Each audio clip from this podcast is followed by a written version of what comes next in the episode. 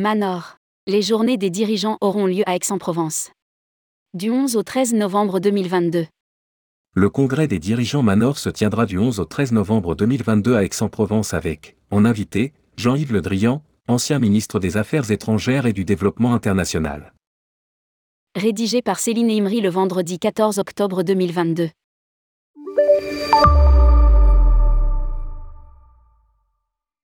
Les journées des dirigeants Manor auront lieu à l'hôtel Renaissance Aix-en-Provence, du 11 au 13 novembre 2022. Le thème retenu cette année sera Le monde d'après. Les congressistes débattront de sujets récurrents autour de ce thème, et le GIE accueillera en hôte de prestige Jean-Yves Le Drian, ministre des Affaires étrangères et du Développement international jusqu'en mai 2022.